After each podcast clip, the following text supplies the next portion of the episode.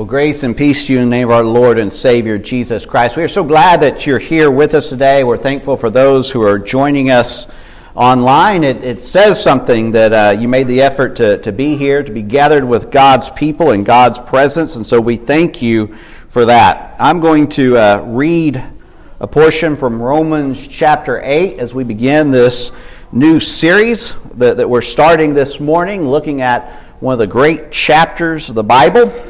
And so if you have a Bible, you might be turning there. Um, I want to also mention, I know Bub already mentioned it before, but we are having a new member luncheon next week. So encourage all of our new members uh, to join us there. And if you're considering membership, if you're thinking about membership, we'd also like to have you as our guest. So Romans 8, beginning in verse 1. There is therefore now no condemnation for those who are in Christ Jesus. For the law of the Spirit of life has set you free in Christ Jesus from the law of sin and death. For God has done what the law weakened by the flesh could not do. By sending his own Son the likeness of sinful flesh, and for sin, he condemned sin in the flesh, in order that the righteous requirement of the law might be fulfilled in us, who walk not according to the flesh, but according to the Spirit. For those who live according to the flesh set their minds on the things of the flesh, but those who live according to the Spirit set their minds on the things of the Spirit. For to set the mind on the flesh is death, but to set the mind on the Spirit is life and peace. For the mind that is set on the flesh is hostile to God, for it does not submit to God's law. Indeed, it cannot. Those who are in the flesh cannot please God. You, however, are not in the flesh, but in the Spirit, if in fact the Spirit of God dwells in you. Anyone who does not have the Spirit of Christ does not belong to him. But if Christ is in you, although the body is dead because of sin, the Spirit is life because of righteousness. And if the Spirit of Him who raised Jesus from the dead dwells in you, He who raised Christ Jesus from the dead will also give life to your mortal bodies through His Spirit who dwells in you. The word of the Lord. Well, in 1958, a man from Nebraska named Clifton Hillegass began a business in his basement. And by 1964, this company was doing over 1 million units in sales a year. And then in 1998, Clifton sold his company for $14.2 million. The name of that company, Cliff's Notes. And some of you may have bought one of these over the years. You know, they kind of provide overviews of important books, often classics, and so you could get Cliff's Notes for uh, practically the entire works of Shakespeare. You can also get, as you can see here, Cliff's Notes for the Bible.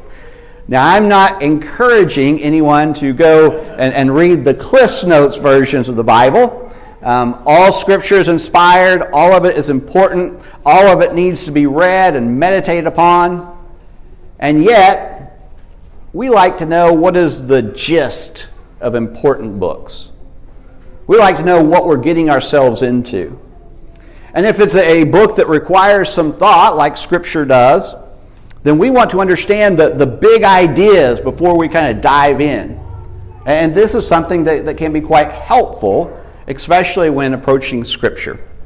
And so I want us to, to just toy with this idea this morning. What are the Cliff's Notes of Scripture?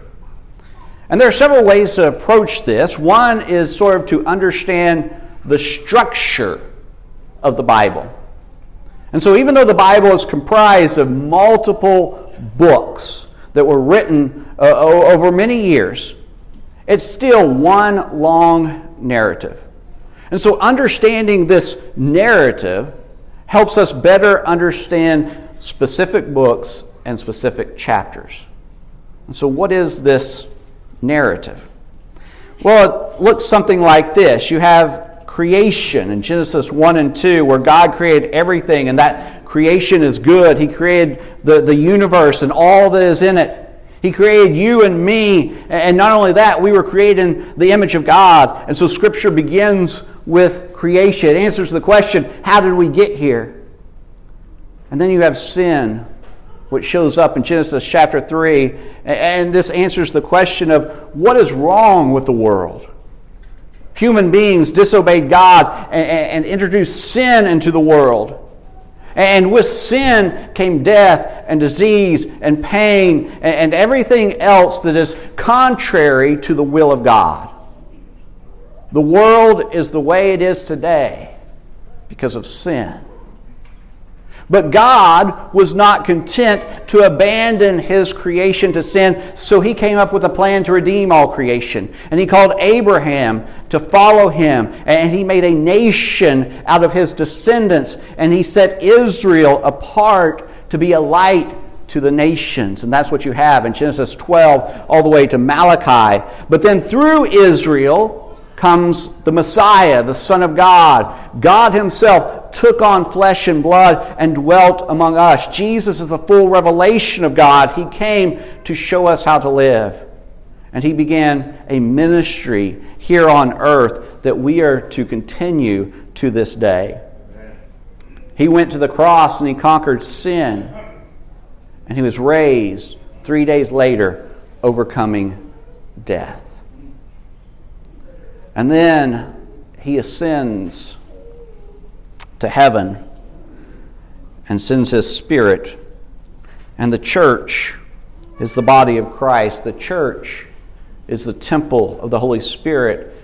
And we are to do God's will on earth as it is in heaven. We are kingdom people who live under the reign and rule of Jesus. And then one day, Jesus is coming back again to right all wrongs. He's going to redeem his creation from sin and death, and we will be resurrected just like Jesus, and we will live with him forever in the new heavens and new earth. Now, that's one way of doing the Cliff's Notes version of the Bible, and it's quite helpful. You know, we should all know the story of Scripture. We're not going to remember everything in the Bible, but we should be able to tell people what the Bible is about. Now, another way of giving a sort of Cliff's Notes versions of Scripture is by identifying key chapters in the Bible. And these are chapters that stand out because uh, that they contain important information that's not to be missed. So, a great chapters of the Bible list may look something like this. And reading just a handful of chapters gives a person an idea uh, of what's in Scripture and what Scripture is all about. And, and these are important chapters that, that often address or, or sort of sum up the significant themes in the Bible. And so I want us for the next few weeks to examine one of these chapters, and, and the chapter is Romans 8. This chapter has been described as the heart of Romans. It's an important chapter that covers some essential biblical themes and doctrines. It's a rich chapter that contains teachings that point us beyond the chapter itself, and this is what great chapters do. They, they, they, capture part of the message that runs throughout all Scripture. So, what is Romans 8 about? Why is it one of the great chapters of Scripture? Well, it's not just one thing, it's multiple things. But there is one message that this chapter does not want us to miss. And it's so important that the chapter actually begins with it and ends with it. What do you say to a people who are troubled? What do you say to a people who are living as outsiders in a pagan culture? What do you say to a people who are facing persecution? What do you say when life just gets tough? Well, you say this There is, therefore, now no condemnation for those who are in Christ Jesus. That's the first of the chapter. Then you skip all the way to the end. For I am sure that neither death, nor life, nor angels, nor rulers, nor things present, nor things to come, nor powers, nor height, nor depth, nor anything else in all creation will be able to separate us from the love of God in Christ Jesus our Lord. And so Romans 8 is about assurance. If you are in Christ, and if you have set your mind on the Spirit, you have nothing to worry about. God is not going to give up on you. There is nothing in this world that can separate you from the love of God in Christ. The idea that, that we cannot know whether or not we are saved is rubbish. It goes against passages like, like Romans 8 and others. If we are in Christ, we don't have to fear God's judgment. The judgment of God is for those who are outside of Christ, it is for those who are living according to the flesh. So don't believe the lies that sometimes get confused for Christianity. There, there, there, are movements in our country who teach that health and wealth are a sign of God's blessings, and, and therefore, if you're not healthy and wealthy, then, then something's wrong with your faith. That's a lie. And it goes against what we see in Scripture. Because guess what? Jesus was not wealthy, his apostles were not wealthy. They were persecuted, all but one of them were executed. So, your circumstances don't determine your salvation. God does not walk away from you because you're having a hard time. God's love does not decrease because you hit a rough patch. It's quite the opposite. Let's look at what one of the other great chapters in the Bible has to say about all this. Psalm 23 and verse 4. Even though I walk through the valley of the shadow of death, I will fear no evil, for you are with me. Your rod and your staff, they comfort me. The message of Scripture is this God is with us in our trials. God is near the brokenhearted. God walks with us through the darkest valleys. Life is hard. But do not ever interpret the difficulties of life as God giving up on you. Because He hasn't. He is with you, He's by your side. There is no condemnation for those in Christ Jesus. And so the first thing we have to know is that Romans 8 is about assurance, but it's also about true living. Are you really living? I want you to think about this for a moment.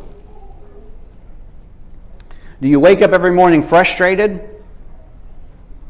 Or do you wake up feeling blessed to be given another day? Are you constantly upset? Or are you constantly joyful?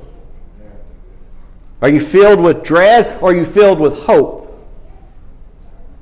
Are you at peace or are you constantly involved in conflict? Are you really living? Because this is what the next section in Romans 8 is about. Jesus came to set us free from the bondage of sin. Jesus came so that we can enjoy an abundant life. Are you living it? Because God has put His Spirit in us as He promised. And the Spirit helps to transform us into the image of Jesus.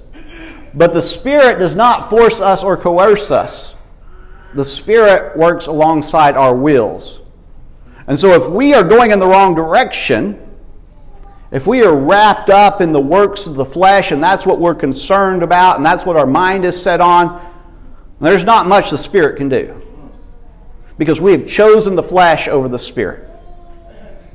But if we set our minds on the spirit, our lives are changed and we experience abundant life and God's shalom, God's peace. And this is what verses 5 and 6 are all about. Listen to how they're translated in the Kingdom New Testament. Look at it like this People whose lives are determined by human flesh focus their minds on matters to do with the flesh. But people whose lives are determined by the Spirit focus their minds on what on matters to do with the Spirit. Focus the mind on the flesh and you'll die, but focus it on the Spirit and you'll have life and peace. Now, some of this language here is unusual to us. What does Paul mean when he uses words like uh, flesh and spirit? These are not words that, that we typically use, and if we do, we certainly don't use them in the same way that Paul is using them here. So let's talk about this for a moment. Let's, let's look, first of all, look at what N.T. Wright has to say about the word flesh, and I, I think he sums it up very well here. He says, Better to learn once and for all that when Paul uses the word flesh and other similar words, he does not intend us simply to think of the physical world in our normal sense, as opposed to the non physical. He has other language for that. The word that we translate here and elsewhere as flesh refers to people or things who share the corruptibility and mortality of the world. And often enough, and certainly here, the rebellion of the world. Flesh is a negative term. For Paul, as a Jew, the created world, the physical world, was good in itself. Only its wrong use and its corruption and defacing are bad. Flesh highlights that wrong use, that corruption and decay. And so don't misunderstand Paul. He's not saying that everything physical is bad and everything spiritual is good. There are some spiritual things that are bad, and there are some physical things that are good. Um, the, the idea that, that everything physical is bad and everything spiritual is good goes against everything in Judaism. It goes against Christianity, who, who puts our hope in the resurrection of the body. And so it means something different. So, so, so what does he mean here? One of the easiest ways to understand what Paul means by spirit and flesh is to look at what he says in Galatians 5 because he defines it for us. He writes there, But I say, walk by the Spirit, and you will not gratify the desires of the flesh, for the desires of the flesh are against the Spirit, and the desires of the Spirit are against the flesh, for these are opposed to each other, to keep you from doing the things that you want to do. But if you're led by the Spirit, you're not under the law. Now, the works of the flesh are evident sexual immorality, impurity, sensuality, idolatry, sorcery, enmity, strife, jealousies, fits of angers, rivalries, dissensions, divisions, envy, drunkenness, orgies, and things like these. I warn you, as I warned you before, that those who do such things will not inherit the kingdom of God. But the fruit of the Spirit is love, joy, peace, patience, kindness, goodness, faithfulness, gentleness, self control. Against such things there is no law, and those who belong to Christ Jesus have crucified the flesh with its passions and desires. And so, what is Paul talking about here? Paul is talking about two ways of living there's the way of the flesh, and there's the way of the Spirit. There is the way of Jesus, and there is the way of the world. These are two distinct mindsets. Now let's hear what Paul says in Romans 8 5 through 6 again. People whose lives are determined by human flesh focus their minds on matters to do with the flesh. But people whose lives are determined by the Spirit focus their minds on matters to do with the Spirit. Focus the mind on the flesh and you will die. But focus it on the Spirit, and you will have life and peace. If we are really living, then we are going to set our mind, we are going to focus our mind on love, joy, peace, patience, kindness, goodness, faithfulness, gentleness, self control. That's true living. That is abundant life. That is the way of Jesus, the way of the Spirit. But if, on the other hand, we have set our minds on sexual immorality, impurity, idolatry, enmity, strife, jealousy, anger, quarrels, dissensions, factions, envy, and drunkenness, then we are in danger of death. And he's not just talking about physical death here, he's talking about the death of our souls. We have devoted ourselves to decay, to corruption, and that's not living. these ways do not lead to human flourishing. And so Paul is talking about the, the choices that we make in life, where we're going to focus our mind. Are we choosing spirit or are we choosing flesh? At the very beginning of this chapter, Paul is telling us, he says, there's a battle going on, and we need to choose wisely. Now, what's interesting is that Paul is not talking about what we believe. Now, certainly belief is important, but it's not mentioned here.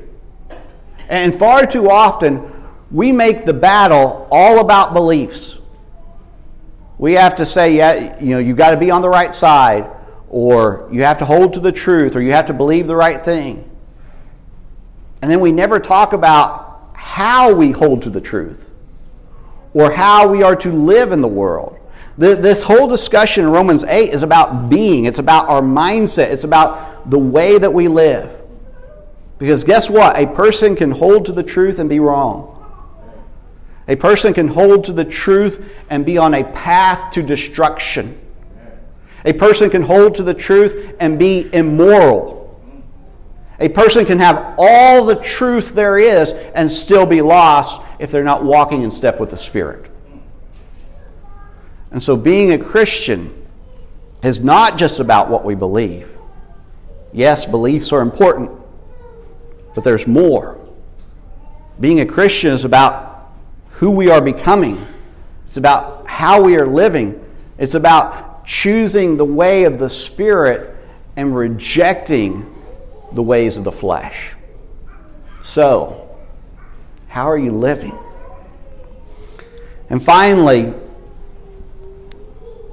the first part of Romans introduces us to what God is doing in the world.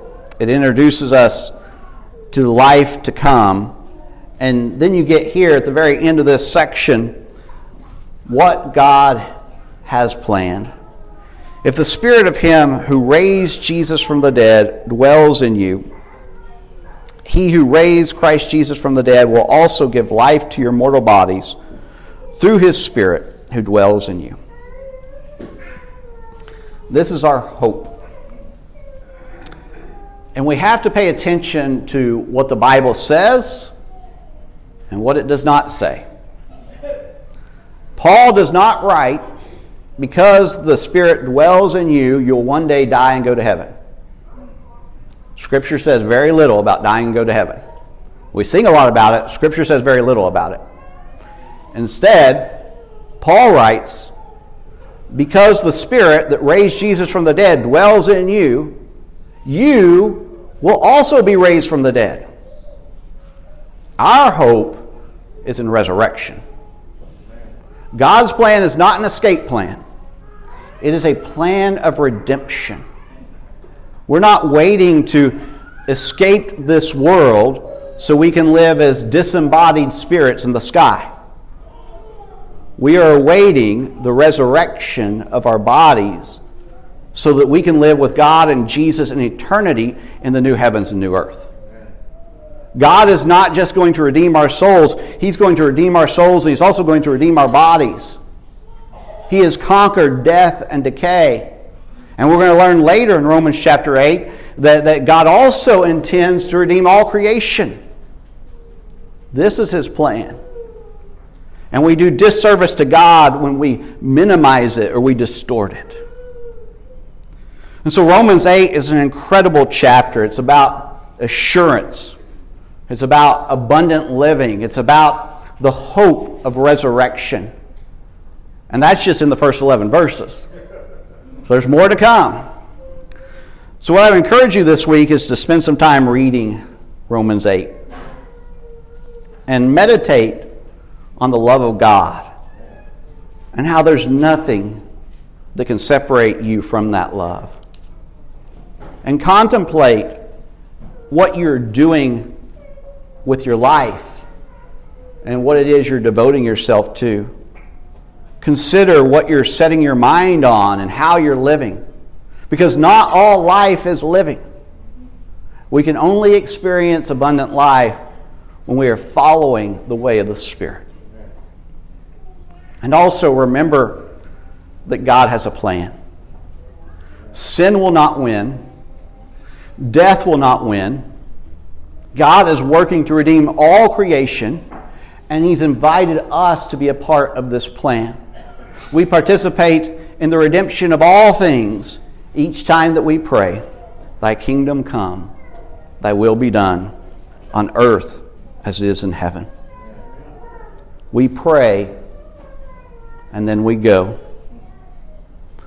We go out into this broken world and seek to heal what is sick and mend what is broken and redeem what is lost. We point people to Jesus and tell them that brokenness is not forever, sin is not permanent, and death has been defeated. There is hope. There is hope in a broken world. There is hope when things don't go our way. There is even hope beyond the grave. This is why we devote ourselves to chapters like Romans 8. Let's pray. Father God, we're grateful to be here in your presence this morning. We honor you, we glorify you, we praise you, and we're grateful for everything you've done for us. We're grateful for your love, which nothing in creation, nothing in this world can separate us from. May we remember this.